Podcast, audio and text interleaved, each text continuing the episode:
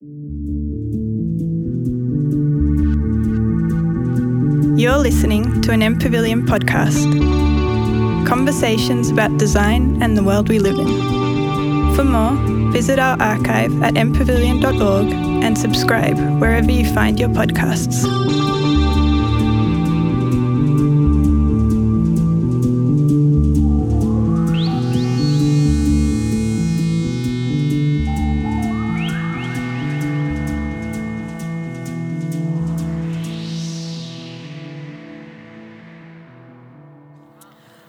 Everybody, we're going to get started in a few moments.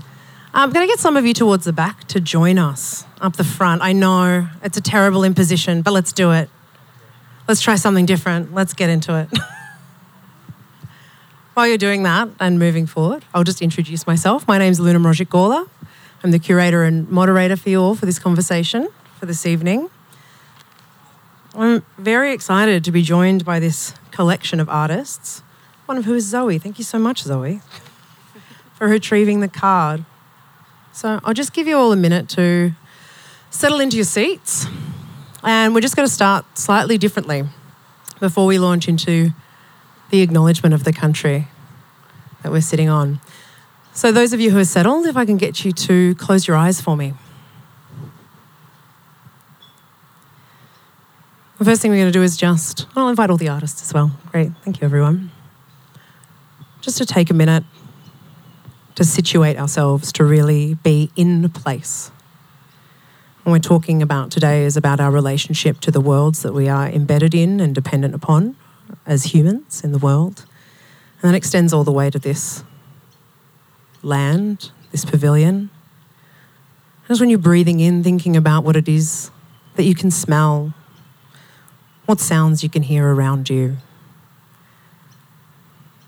and being aware that under your feet are complex organisms and systems running all the way down through the soil and the stone and the clay.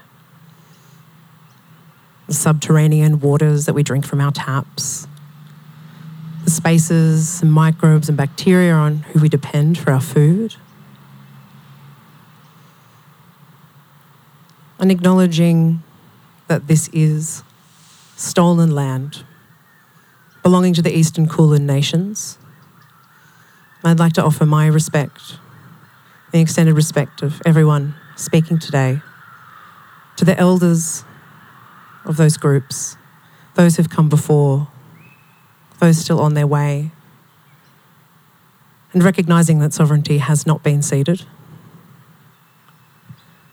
And I'd also like you to consider the ancestry and the places that you're carrying with you into this space as well today, not just through your extended lineage and history, but also the places that inhabit the cotton of the clothing that you're wearing, the botanics and the perfumes or creams on your skin, the rubber in the soles of your shoes, the rare earth min- minerals that are in your glasses or jewellery. And just letting all of those things really contextualize the conversation that we have today. And I'd like to remind everybody that there have been 500 deaths, Indigenous deaths in custody, since the 1991 Royal Commission. And in order to have these conversations about place, about our responsibility, and about how we move into futures of hope, we are doing that without being naive and understanding that this is the same conversation as that. And speaking ecologically is to be speaking politically. And if this is a theme that you're interested in, you're also bound to be thinking about and speaking to, aligning yourselves with, and being an ally towards First Nations communities, practices, and the protection of those knowledges.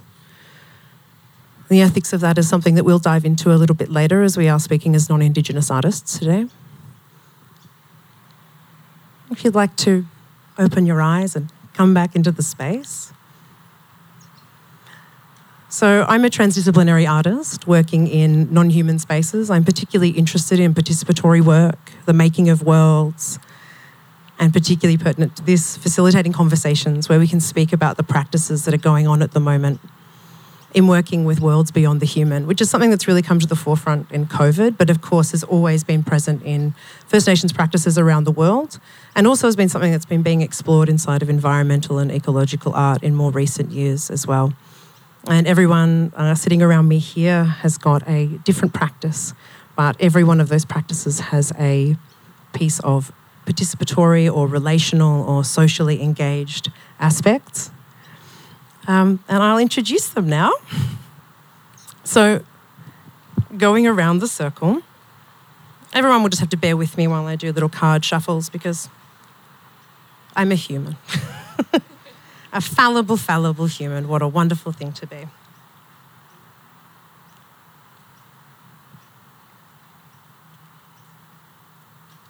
Actually, I'm going to start with Zoe. Zoe's at the front. Did everyone like that little reveal of the card there?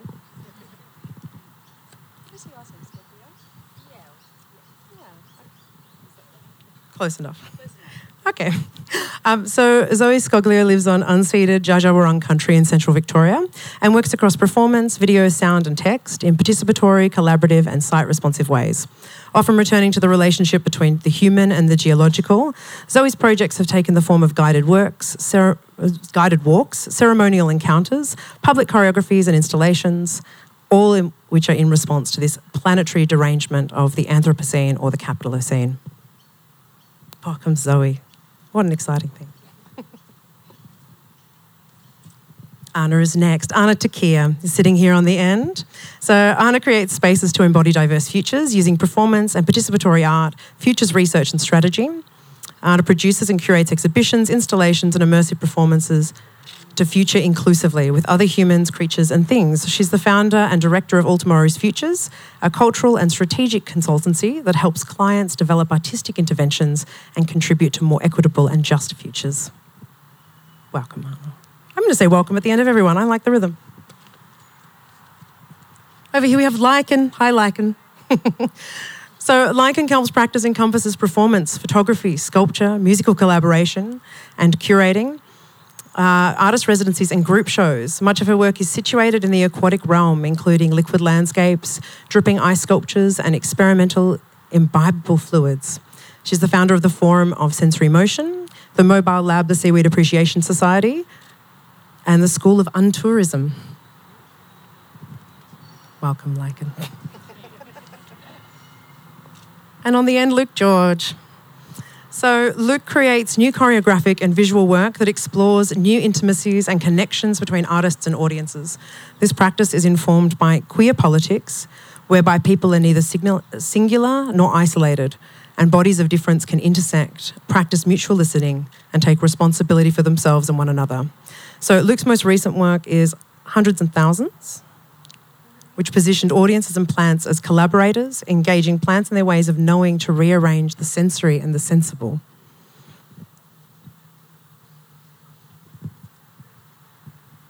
And we're going to rove our way through a, range of different themes, speaking about the lithic, geologic, the more than human, the aquatic, the botanic, and thinking about what it is that those spaces have taught us and offer when we're thinking about where we are at the moment in the context of COVID and the changes that we're needing to make as we come to more broadly recognise the consequence of extractive cultures. And inside of that, while Luke does up his jacket, I'm going to ask him the first question. Surprise, it's now. I better get ready. Um, I'm just wondering if you could speak a little bit first to the Hundreds and Thousands project. Uh, which I had the benefit of, of doing part of in lockdown um, and forming a close relationship with a fern in my room, which I was very pleased to do. um, and then on the back of that, I'm wondering what's one thing that you've learnt from a non human teacher this year through your work? Um, okay. Um, hello, everyone. It's, it's quite, I, have, I want to acknowledge it's quite startling to be um, doing. I'm so used to like doing this in a Zoom setting, you know, which has become weirdly safe. Um, and and yeah, it feels like a lot. Um, so I just wanted to say that. Um, thanks for being here. Um, so the Hundreds and Thousands project is a collaboration between a Singapore-based artist, Daniel Kok, and myself, um, and uh, many people and many plants. Um, we it comes off the back of uh, another project that Daniel and I made together, where we were working with um, with rope bondage uh, as a material to explore uh, the, the space of consent and um, uh, tensions between a, a, community of people, say an audience, and an artist in a, in a performing setting. And in that experience, um, we dived really into like the relationship between the person being tied and the person tying, um, but we found we were quite distant from what it means to to watch um, or to see, and that we were um, we were missing this other perspective. Um, and so we really dived into this notion of how can we how can we um, step outside of ourselves? How can we like um, think beyond ourselves or feel beyond ourselves to the gaze or the experience of another?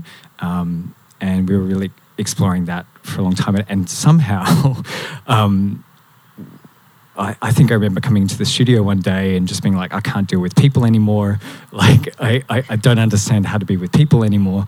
Um, the only people I can, the only things I can relate to are the plants that I surround myself with, and the the the, the vegetal friends that I and companions that I have in my life, and that they, that I, I go into, I leave my um, home to go and be with.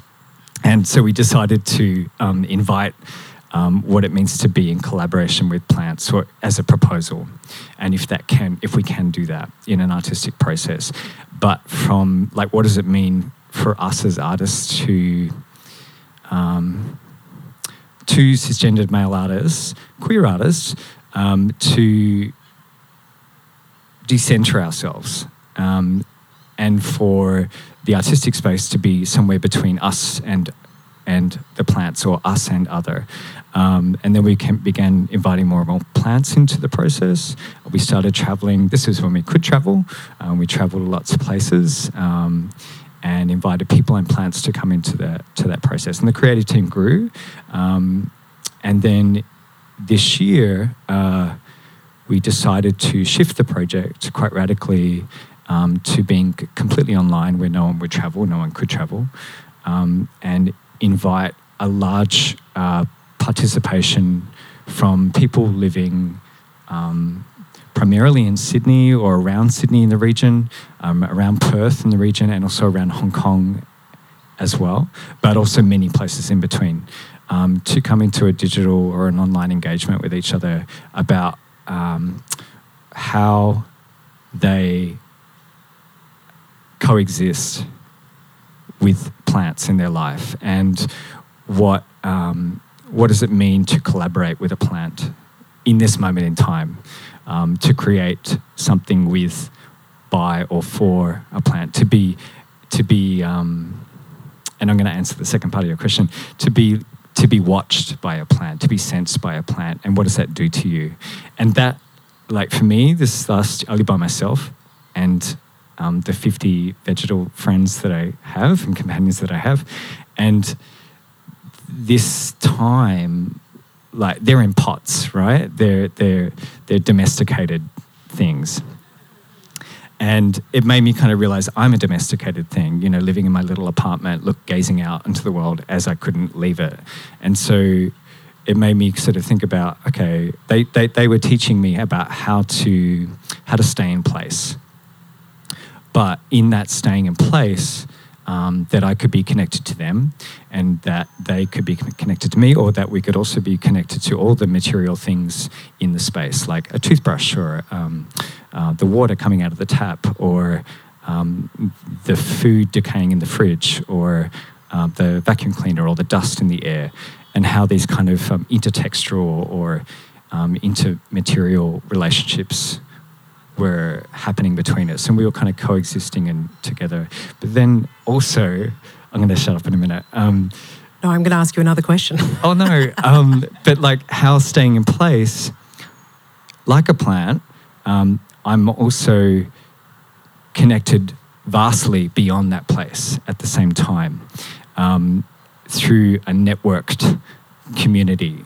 And, in, and however I experience that through the internet, but also through the um, uh, ancestral um, uh, connections and through the familial connections and through the chosen family connections, um, through the art network, the queer network, you know, and it just goes on and on and on. And then, it, you, you know, this uh, hundreds and thousands is really, uh, we're asking ourselves, like, how do we experience this interconnectedness that pops up in so many different conversations or so many different, um, uh, yeah, conversations in the world.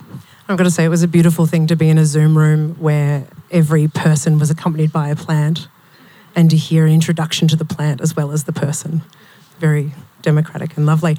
My, uh, my question inside of that is as you started to shift your attention towards the agencies of the plants in your space, and I guess their different attributes and, and characteristics, has that then shifted your understanding of where agencies are outside of, I guess, just the botanic?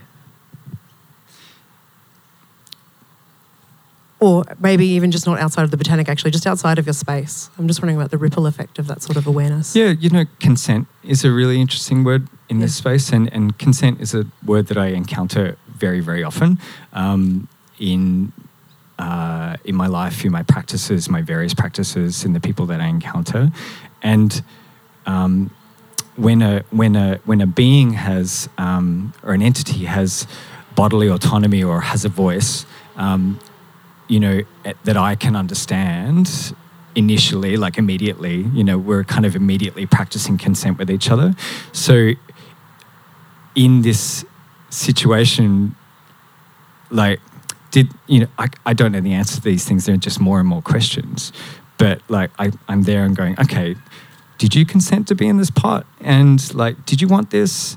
Okay, maybe, maybe we didn't choose to, either of us didn't choose to be in this situation, but how can I, what do I need to do to listen? Like when I practice rope bondage, right? It's an experience of empathy. It's an experience of care um, about how can we be together in this moment, in this intensified situation, in this role play, and um, and so I'm wondering how can I like borrow from that uh, situation into this, where there's an empathy between things I think that's something that comes up in everyone's practice working in these spaces. How do you how do you listen and also acknowledge response or look for levels of consent? Zoe, I'm, I'm interested in the work that you've done where you've worked with geologic forms and, and landscapes. How do you start to approach that deep listening or, yeah, I guess the lines of consent and response and agency? Yeah. Um, I think a lot of my work ongoingly, even though it's been shifting a lot in the last few years, um, always comes back to myself and my body and thinking in a somatic uh, way, which when I say somatics, it's very much about sensing from within. Um, and that can also be aligned with dialogues around deep listening um, and different sorts of sensory um, awareness and attention and self reflexivity. Um, so, for a long time, around 10 years, I think all the different various politics and ideas were grounded in the geological.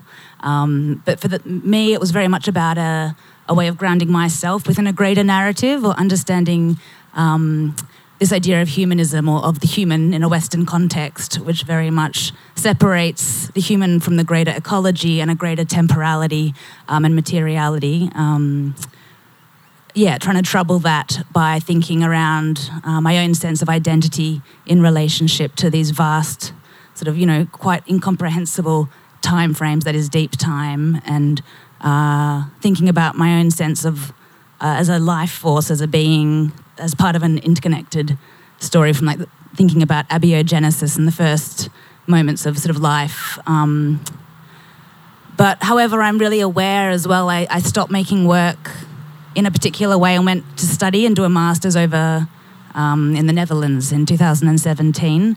And there were many reasons for that, but one of those reasons was a real awareness that I couldn't be talking about as a non Indigenous um, artist working and living here. I couldn't just sort of skip the politics of the present and the fact that I was on unceded lands and jump to this sort of more abstract, universal geological planetary space, which you know, I think it's still very important, like holding those contradictions and those awarenesses of a sort of um, planetary as well as very localized um, awareness and situated awareness and um, responsibilities. So for me, um, yeah, I don't frame my practice so much around the geological anymore, but um, this sort of ecological thinking that's embedded within that, um, where you think of oneself relationally. And again, yeah, I've been thinking a lot more about the um, this. As you said before, it's extremely political, like understanding capitalist and colonial um, world making practices haven't just shaped the shape of the world, but our own imaginaries. And as someone who's been enculturated in this Western framework, in the dominant culture here in Australia and the white culture, um, yeah, really reflecting on, yeah, what sort of logics I reproduce also around my own sense of self and subjectivity and um, different ways to break that down or problematize that with others. And um, yeah, looking at the ecological and geological in relation to the political as well. I think it's um, part of the challenge of, of doing this work is that both those things have to be held at the same time. Um, and obviously, when we're working in spaces of the imaginary, particularly with worlds beyond the human, uh, there is so uh, so much to be gleaned and learnt from from paying attention. But at the same time, when we're tethered back into this material realm, we do have to, yeah, like you say, really grapple with the the tensions of of the present. Um, I think you really um, hit on something when you were speaking about the imaginary, which I think is really part of the value of this work is it's a departure point, provided we do come back to the the grounded truth of the moment. And I'm, I'm wondering, like, and in, in your work, um, which is so based in, I guess, um, the intertidal zones and the places in some way of, of departure, have you found that as a particularly valuable and evocative site for engaging people in imaginary worlds as well as ecology itself in a more sort of scientific framing? Yeah, I think so. Um, I know the ocean is very rich space in in the imagination of Australians. Um, and I see the Seaweed Appreciation Society, one of its roles is to kind of provide a new way to engage with that space in a way that people are really kind of seeking. Um, it's, you know, they say that 80% of the ocean has been undiscovered, and I guess I would kind of like it to remain that way and fill that that you know unknown space with um, yeah imagination rather than submarines and technology and um, yeah, sorry, I don't know if I'm answering the question. Possibility, well. space for possibility. No, you are. Yeah. There's, no, there's no wrong answers in a panel discussion. That's the brilliance of it. um, and there's definitely been a lot of sort of uptake of of what the Seaweed Appreciation Society is doing, and I think yeah, it's it's definitely a rich space. People are looking for ways to, um, you know, discuss kind of hope and regenerate regenerative kind of possibilities, and there's um, space for that with seaweed because even though it's vulnerable mm. um, and you know a large part of the giant kelp forests in the southern ocean have disappeared in the last few decades it also regrows really quickly so um, even though it's a complex kind of thing to suggest that humans um, get back involved in um, in rehabilitation, which is always a tricky kind of proposition, but I think it's kind of necessary at this point. And it's been shown that with um, like culling of sea urchins and planting of um, seaweed, not for seaweed farming so much, but for um, regeneration, that it works. And it works really quickly because seaweed can grow at like half a metre a day, many of these species. Wow, that's so fast. Yeah. That's fantastic. So within like three months, there's sort of patches that were sea urchin barrens that they've rehabilitated in different parts of the world. I think you've touched on something which is true of, of everyone um, here's practice, which is that um, whilst all of these things are working in the spaces of art, they are really engaged socially with actual change and shifts in perspective. Um, that are going on, and thinking about the ocean in that way of um, it, it just made me think about these ideas of departure into you know space as the frontier, and thinking about oceans as also undiscovered and Yeah. beautiful, returning returning to this place Yeah. sort of spaces. And it just um, it made me think about um, your work, Anna, actually, in the spaces of futures. While we're talking about points of departure and um, looking towards possibilities. Uh, and I'm wondering about um, multi-species thinking and the way that it's figured in your futuring work. Um, could you speak to that for a little bit for me? Absolutely. Was a little Please concerned about what you do. were going to ask me just then. So enjoying listening to everyone else's responses. Um, so my background is I originally um, went to art school and trained as an artist, and then had a, a, a long practice, which has continued as a as a cultural creative producer. And um, a handful of years ago, I had the opportunity to study a master's, which I studied, uh, and I was drawn to study a master's in foresight and future studies, um, purely because I'd had the good luck of uh, being able to wo- work alongside some really brilliant professional futurists. Prior to that, I had no idea that you could become a professional futurist. Seemed very kind of far fetched and futuristic.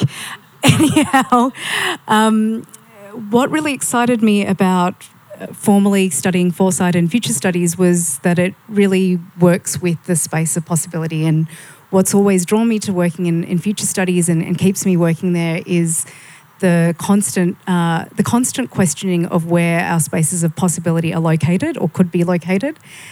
Within future studies as well, there are a number of um, thinkers and, and academics who have also talked really articulately about the colonisation of futures and, and have spoken to it from from uh, post-colonial or decolonial lenses. So, who have addressed the fact that the future, like many other um, locations, is also space a space that uh, is subject to colonisation. It's subject to um, capture by dominant narratives and paradigms. And what I think is really interesting about the future, whether we consider it to be a concept that ex- or a construct that exists out there and then, or whether we see it as something that exists in here and now, or a combination of the two, is really the idea that the future is um, that that uh, that um, our our uh, sort of our understanding of what the future is in the present can either constrain or expand our possibilities of what we uh, what we think possible for any given future. So it's one of those truisms, but I think it's really fascinating to keep working with. And I think de- developing criti- criticality around the way that we think about the future is something that I always am drawn to and, and aspire to do through work. Um, coming back to sort of artistic practice and, and the multi-species futures uh, question that you're asking, Luna, um, it was really through um, in, engagement with futures and foresight field that I was actually drawn drawn back into an arts practice. I think if you're working with ideas of possibility, imagination, imaginaries, and thinking of the future as an imaginary, which is probably one of the ways that I like to work with the future, um, to me it sort of seemed almost uh, obvious in some ways that artistic practice, um, that anything that can uh, ask questions about possibility, that can be playful, that can be subversive, um, that can upend dominant paradigms or at least question them or play at the edges, um, is is not only of, of value but is is really important to have in conversation with um, some of the more you could say traditional outputs from a foresight or futures practice, which often is strategy or forecasting or um, future, not predictions necessarily, but maybe sort of workshopping in corporate and governmental spaces. Um, so for me, I've been really interested in, I think for me, one of the things that is really interesting around the multi species conversation and futures is with so many of us, um, and I feel like I'm in such great com- company here with this panel, you know, addressing things such as the Anthropocene and the, cap- and the Capitalocene, the Great Derangement, this, the trying to address ways in which we are uh, relational or interdependent in perhaps in dominant uh, thought systems or structures that may de- deny that relationality. And here as well, I really want to thank you for that acknowledgement of country as well, because when we're thinking about coloniality and colonialism here, it's also the denying of relationships, not just between First Nations people and land, but also between the possibility of relationships between humans and, and all Earth others. And so, you know, I think working from these places where we, you know, maybe as artists or different practitioners have a deep de- desire to address um, to address some of the, the root the root causes of the situation that we're in at the moment um, around Anthropocene or, or. Um, for me, the question is always, well, how do you actually how do you intervene in those forms of thinking? And one of the frameworks that I find particularly useful is, is comes from Donella Meadows, who was a systems thinker and theorist who talked about the many um, who talked about the many described leverage points to intervene in complex systems. And for her, there's sort of a, a series of t- tiered points of intervention which start with uh, the most easiest interventions, which are actually things like policy and uh, change, uh, change in legislation. But these easier to uh, achieve uh, interventions, she also says, have the least leverage in transforming a system. And the, the leverage point that she describes as having the most leverage, but being the most challenging and difficult to affect. So it's a challenge, is the one of transcending paradigms. So, how can we transcend the paradigms that uh, we exist within? Which is a challenge. You know, how, it, how do you how do you begin to change the things that not only constitute you, but you also co-constitute through your very participation in a system. So I don't know if I've answered that question very directly. As I said, no wrong answers. but I think you raised a really interesting point, which is about change. Uh, and obviously, over the last two years, we've all become very well schooled in change and instability. And I think also um, getting comfortable with the destabiliza- destabilization of some of those myths of a Euro Western or colonial capitalist model, which suggests that as humans we are dominant and have some sort of control over what's happening, when in fact, of course, we're always being shaped by and shaping the worlds around us. Um, and one of the reasons I was interested in, in, gathering everyone for this conversation is thinking about being in this state of constant change and a demand for adaptation um, having been in close relationships with other sorts of beings outside of human and human centered industries and, and modes of thinking, I think you all have very particular approaches and, and perhaps insights into change and um, adap- adaptability. Wow, I forgot what the word was. Very impressive. Um, and Zoe, I'm really interested. Um, you and I had a brief chat last week, uh, and uh, and Zoe mentioned to me um, that they had shifted their practice on returning to Australia um, on some of these reflections that we've touched on around colonisation. And I'm interested to hear what it is that you've been doing, having shifted, um, having changed based on those conditions. Can you tell us about that? It's still, I'm still very much in a, a deep process. I've moved out to Castlemaine. Um, I, overseas, I came back in a rush uh, when the borders were shutting in early March last year. And um, it's the first time I've lived in a, in a um, more regional context. Uh, and I mean, I went overseas because of certain impasses and obstacles that I were becoming more and more aware of on many levels, also around thinking about the unsustainability of uh, individualistic artistic practice and Western artistic models, um, and um, thinking, wanting to think more about the deep learning that I wanted to do and I need to do, uh, and wanting to create conditions with others to hold forms of collective learning and unlearning.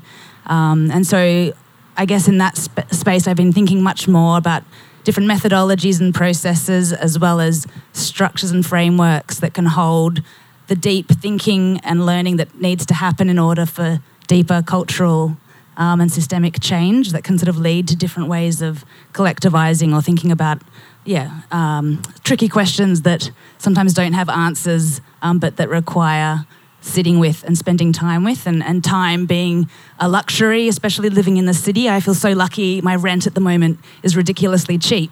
So I've been really privileged in the sense that I've been able to um, spend a lot of deep time thinking, getting stuck in my own thoughts, navel gazing, um, but also with others who are in the area uh, working in similar ways to start building up relations and also just being really present to who and what is in this area and these unceded lands on this Djaara country there, which has, um, you know, it's old gold rush country. Um, so the the uh, violence of, of, of the extractive mentality of colonial capitalist systems is very present.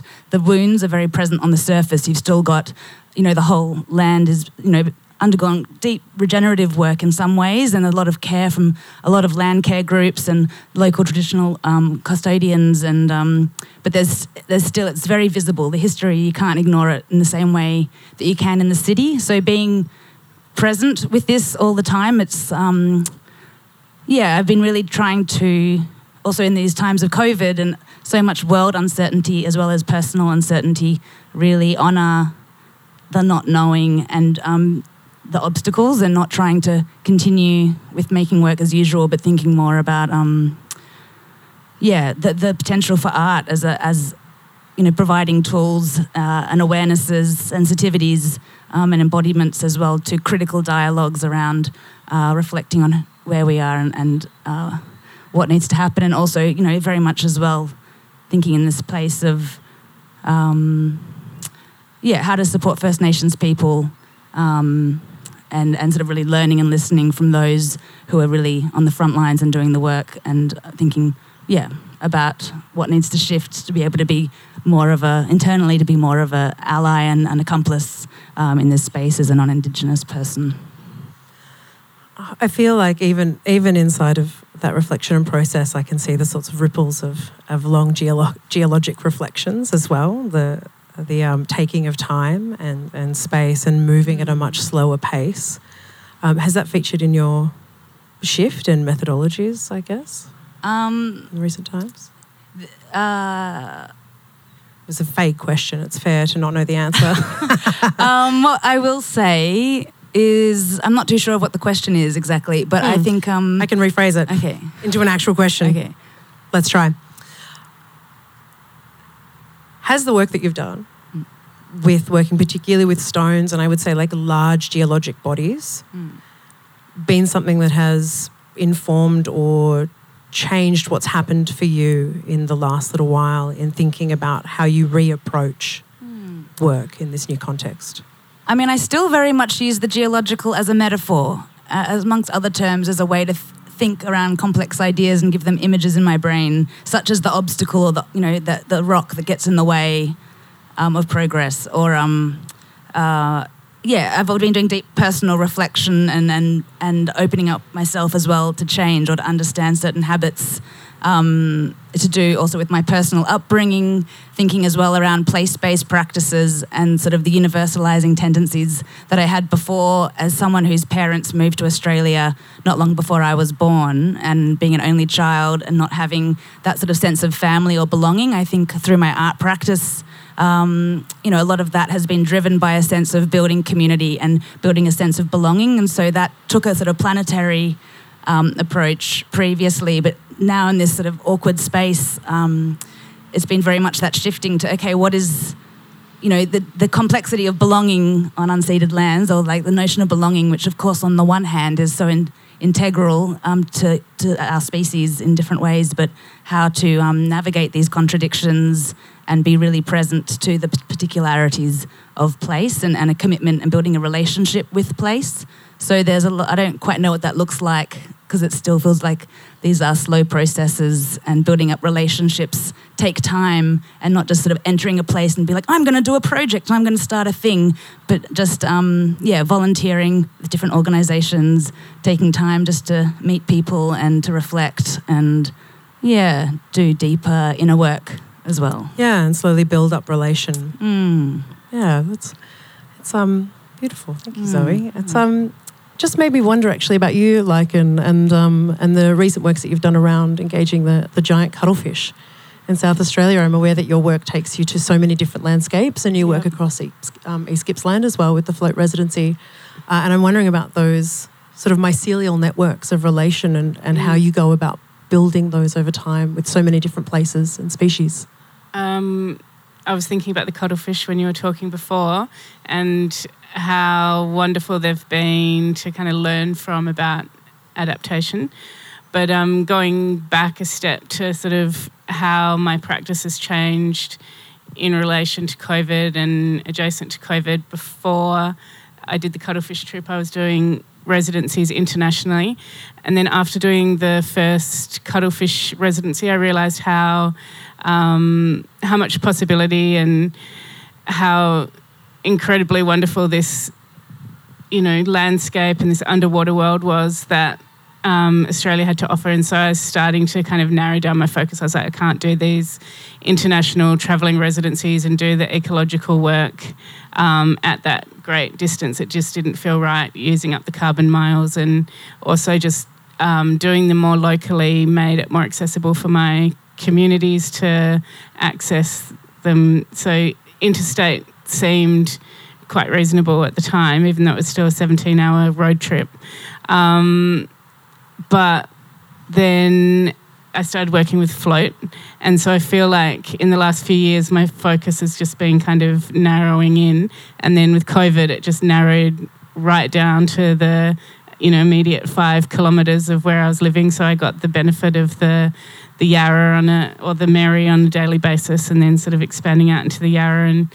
Um, and I really think that there's a lot to be said for working closer to home and how much can be done, how much oops, needs to be done in our own backyards. I think the um, the emergence of the phrase hyper-local getting used Yeah. a lot is is really valuable. And, and Luke, it's one of the things that I think is so fantastic about getting people to engage with literally the other um, species that are living inside the house with them. So we have this sense, I guess, under a colonial model as well, that wilderness is something out there, ecology is something out there, and we ignore those that are inhabiting our bodies and, and Yeah. homes as well. And it was a survival technique as well for me to be able to go, you know, isn't it amazing what's in my own 5K zone? Because a large part of me was rankling at this restrictive kind of limitation. But, you know, to just keep zooming in, you know, like you were talking about in your own house on the, you know, whether it was the dust or the, the different things that were going on within the plumbing and,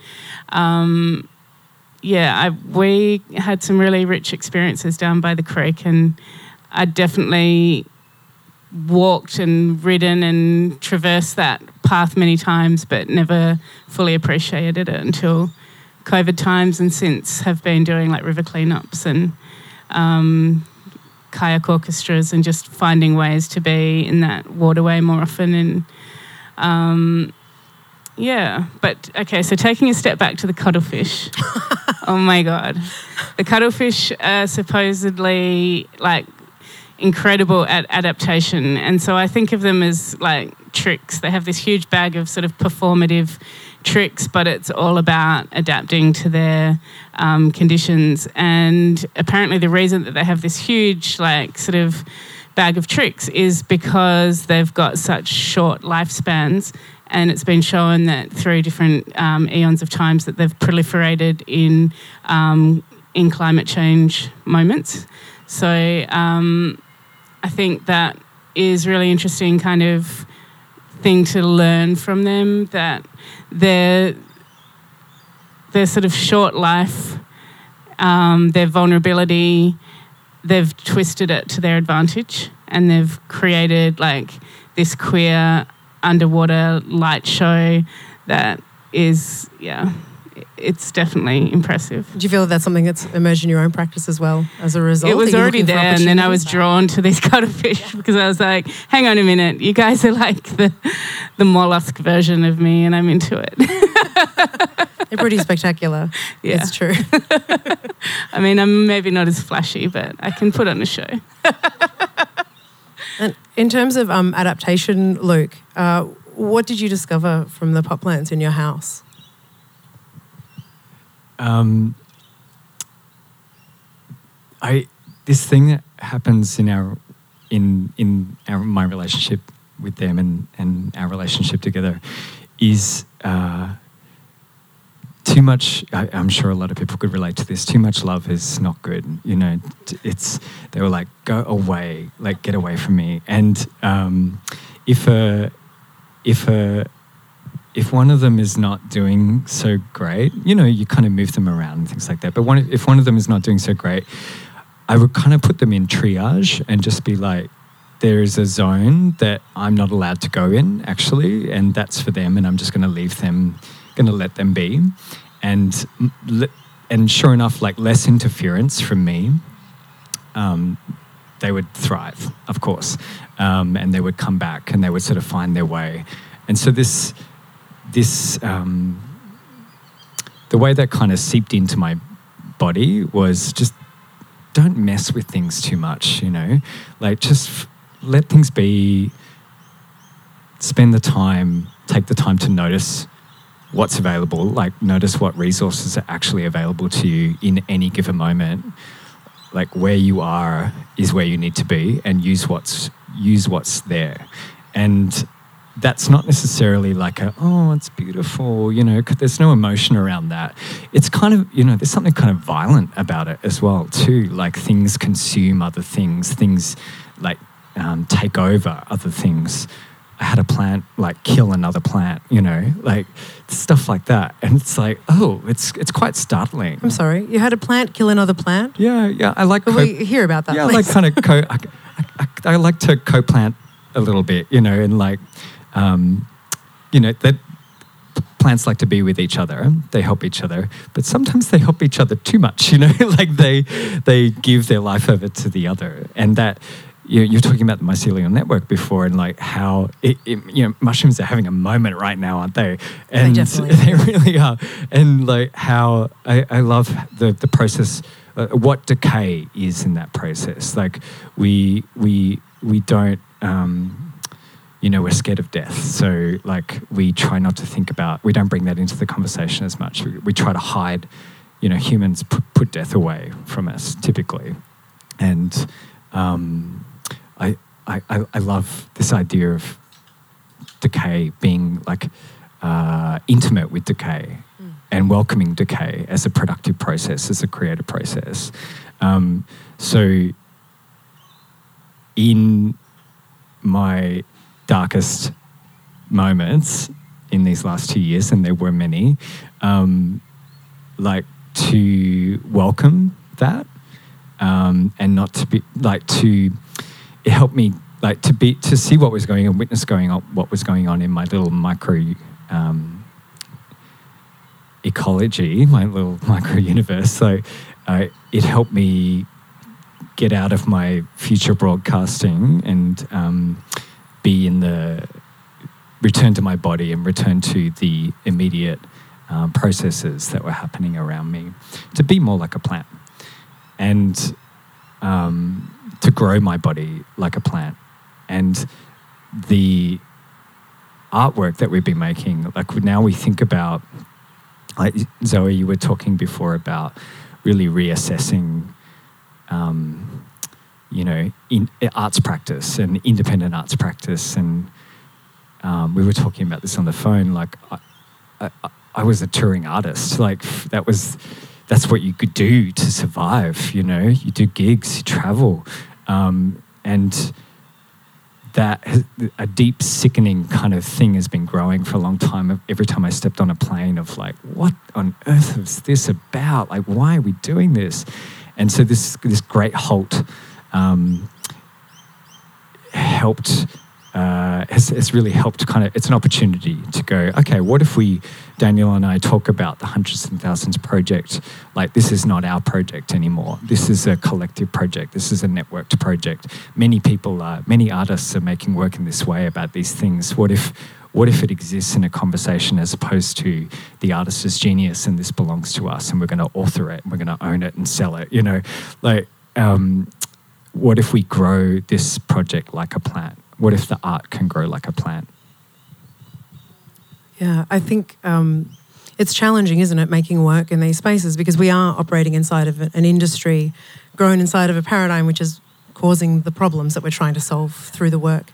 And I think this um, reckoning with what the art itself is and the form that it takes and the destabilizing of that. And like you say, thinking visually is such a, a fantastic invitation offered to us by worlds outside of the human and, and the acknowledgement that letting things go and letting things rot and decompose is, is one of the greatest things we can do in order to, to nourish other things.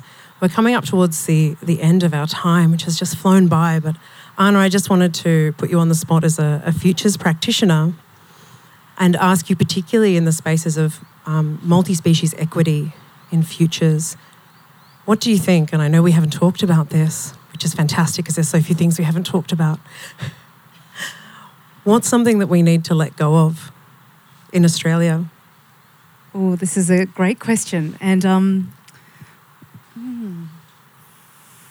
I'm going to have to frame think about and I that have a- particular one. Do you want to think about it and I'll come back to you? No, no, it's all good. I think from my perspective, so okay, so speaking from the perspective as a futures practitioner, um, one of the things that I've really um, been tried to work work with my practice is to really try and find ways to work outside the anthropocentrism that often lies at the heart of ways that we think about uh, how a future might unfold, or we could talk about how change change might occur or transformative change. So, um, you know, we've been talking a lot about multi-species agency and and how worlds are created and co-created with others and if we're thinking about you know moving to more kind of complex ways of thinking about our belonging in the world and how um, how we both contribute to change, whether it's as, as humans or um, co co participate or participate in the uh, in complex change processes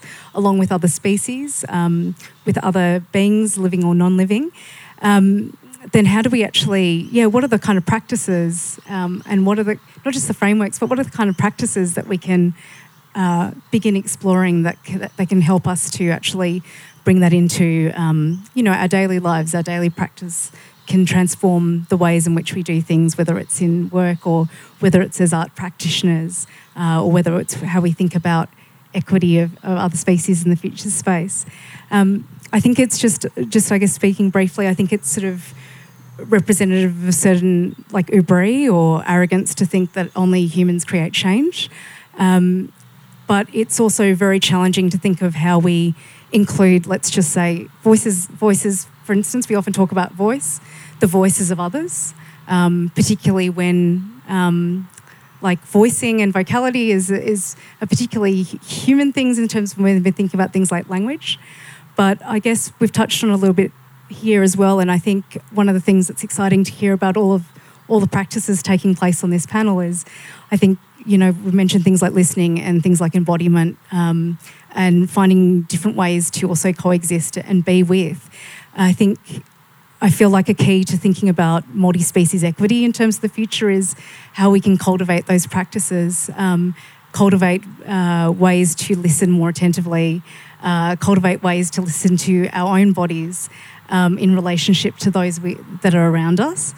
Um, and I think it's a really important conversation to have. I, I think there's sometimes pressure when we're thinking about. Um, so we've had COP26 recently, and obviously there's a lot of important people in rooms having important conversations. Uh, it might seem perhaps uh, a little irrelevant or not so urgent uh, for the work of artists like yourselves to be um, really thinking about your relationships to place or thinking about consent, uh, the consent in terms of your engagements with other beings. But I feel that this is actually really essential work and really important work. And if more of us, not just artists, but if more of us can kind of think deeply and, and try and uh, question and, and explore our own practices and relationships, then on some ways I feel like, you know, this is where interesting work can happen at the edges as well. And this is something we have talked a little bit about. Um, what do you think the role of hope is in futuring with more than human worlds? Hope is so important. and hope can Is be hard to find. Yes. Hope's a big thing in futures practice, and we talk about it a lot. Um, I think hope, there's, there are differences between hope and optimism, and I think they're really important dif- differences to flesh out. But I think that you can maintain hope while uh, looking squarely in the face of uh, the particular crises that we're looking through. And it's, it's, it's essential, although hope can be hard to cultivate at times, it's essential that we find ways to nurture hope and find ways to cultivate hope within us and within those around us. Um, hope is, for me, is the energy that gives rise to uh, possibility. It's the energy that gives rise to uh, even a brave step, which may feel futile, to go in the direction of, to go in an opposite direction to where the, a broad sweeping trend or uh, where a future might look like it might be having. And, and I guess coming back to this idea of colonization of the future as well, you know, we talk a lot about as feel futures as, as you know the future is in some ways you can sometimes talk about it as as a, as a construct or an imaginary it, it, it never it never quite arrives but it does shift the way that we respond in any given emerging present and to maintain i guess a sense of hope is also a way i think to also question as well any colonization any colonizing of a future that we might find ourselves encountering um, it's it's the it, I think it's holding a space for the possibility of something else. Yeah, thank you, Anna. And and Zoe, in your work, um, how do you what do you hope for? This is a great question. So open. Should we narrow it down? Coming out of COVID, oh, yeah. in your practice, what do you hope for? Well, wasn't any narrower. Uh, the first thing that comes to mind is um, community, like critical communities, um, and holding space um, and creating conditions um, for joy and love and uncertainty um, and complexity and contradiction to exist and to be able to be vulnerable with others and hold spaces um, to be vulnerable together to go into murky terrain and have fun and play and um, have pleasure in that space as well. Um, but yeah, this thing of I guess emergent cultures or emergent futures um, is something I'm thinking a lot around in terms of yeah creating con- conditions and seeing what comes through that and from that um, by bringing people together. And so that's where I get my hope is a sort of I guess more collective consciousness and understanding or finding ways to move together within all of our differences. Um, yeah flocking together. Flocking together. Yeah. yeah. Friends, friends. Yeah. yeah. And lovers, lovers are good too. Yes, pleasure all the time. Moving with joy and pleasure. Maybe some dogs and cats around as yeah. well. And yeah. Friends of all scales and leg numbers within a degree. Recently discovered I had a funnel web living in my bedroom. Anyway, um, Luke, that's reminded me about our conversation just before we began, and I'd love to um, wind up, I'm going to ask both of you different things. And like, and I'm so sorry, I'm going to get you at the end with something different from everyone else. But I'm wondering about, you were just saying, what was it you've just started reading? Pleasure activism. And thinking about the lineage of, of your work through the spaces of, um, yeah, pleasure and, and kink and consent and, and queer spaces. Um, how has that, I guess, the framing of care informed what you hope for?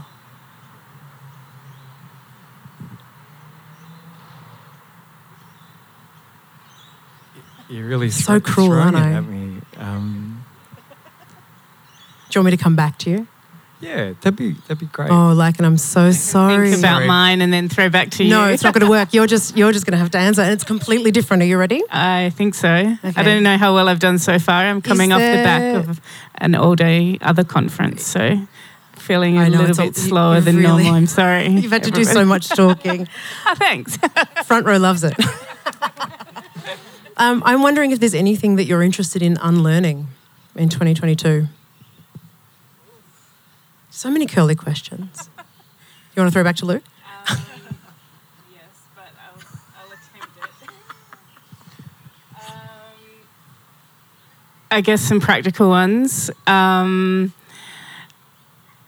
consumption, I guess, is something that I would like to lessen lessen out to as minimal as possible, not any Marie Kondo vibes so much as just survival, the necessity of survival. Um, and um, yeah, it's coming up a bit at the moment through uh, a big studio move after 10 years of not that we bought everything that was in there. There was a lot of sort of gathering of things from all different places, but now that weight of things, I guess, is like, yeah, making me realize that consumption is like at the heart of a lot of our problems and that um, yeah, we need to lessen our expectations. COVID's taught me to lessen my expectations around a lot of things,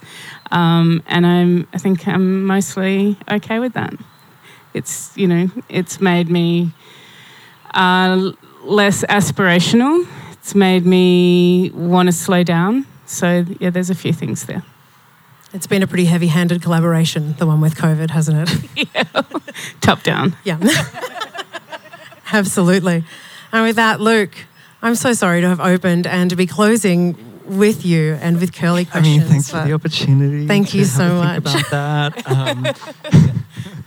Um, um, it's terrible when you like you have a moment and a- I wanted to listen to you then, but I was like thinking, thinking, thinking. So sorry. Uh, That's okay. yeah, I caught a bit of it. Um, oh, it's horrible when when uh, that's not listening. Um, like I, I, um, I wonder. Like I'm aware that there are words or terms in different cultures, languages that talk about um, the energy or the relationship, the relation between you and another, um, or you and a, at, whether that other is human or not. And it's it's not it's not about the, the word is the word says to just sort of about the energy between or the the you and it. Um, and I feel like we don't have that word. Like I don't feel like it. It's I'm always grasping for it. Um, and when I like, I would I, I, I would love us to attend to that the absence of that word. Um, and so when I think about care, I don't think I don't necessarily think about that is care.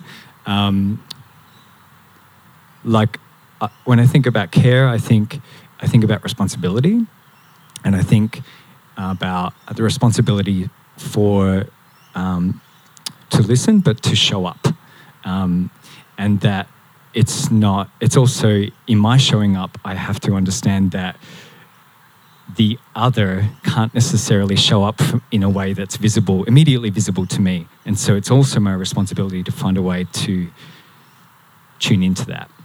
Um, I don't know where I'm going with this, by the way. Uh, and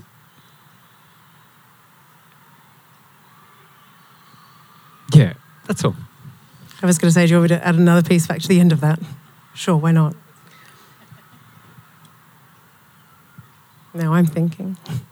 Showing up, showing up for ourselves, showing up for the other, but showing up for the relation And does has that that we don't necessarily your- understand how to relate to yet. Is that something that you ho- that you're hoping for in your own practice to find to find more consistency or certainty in, in that space?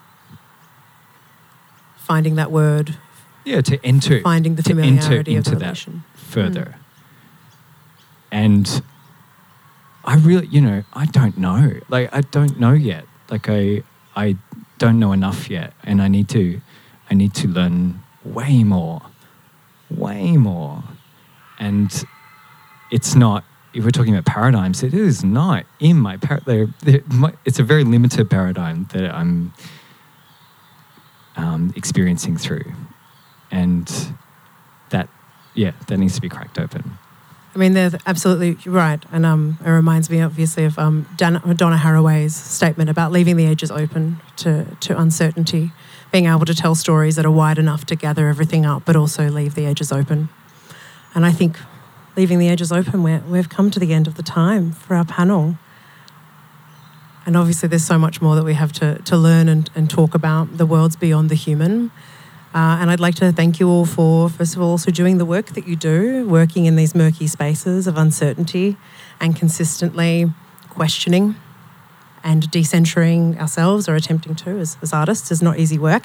And thank you so much for joining me, Luke, Lycan, Zoe, Anna. Thank you for trusting me. Thank you. Thank you. Thanks for the invitation. Thank you. Um, and thank you all for joining us in this chilly, strange evening in this stunning pavilion. And I hope you all enjoy the rest of your week and lives and go home to all of the myriad things that occupy your houses and contemplate their presence. That is my hope for you all. Thanks, everyone.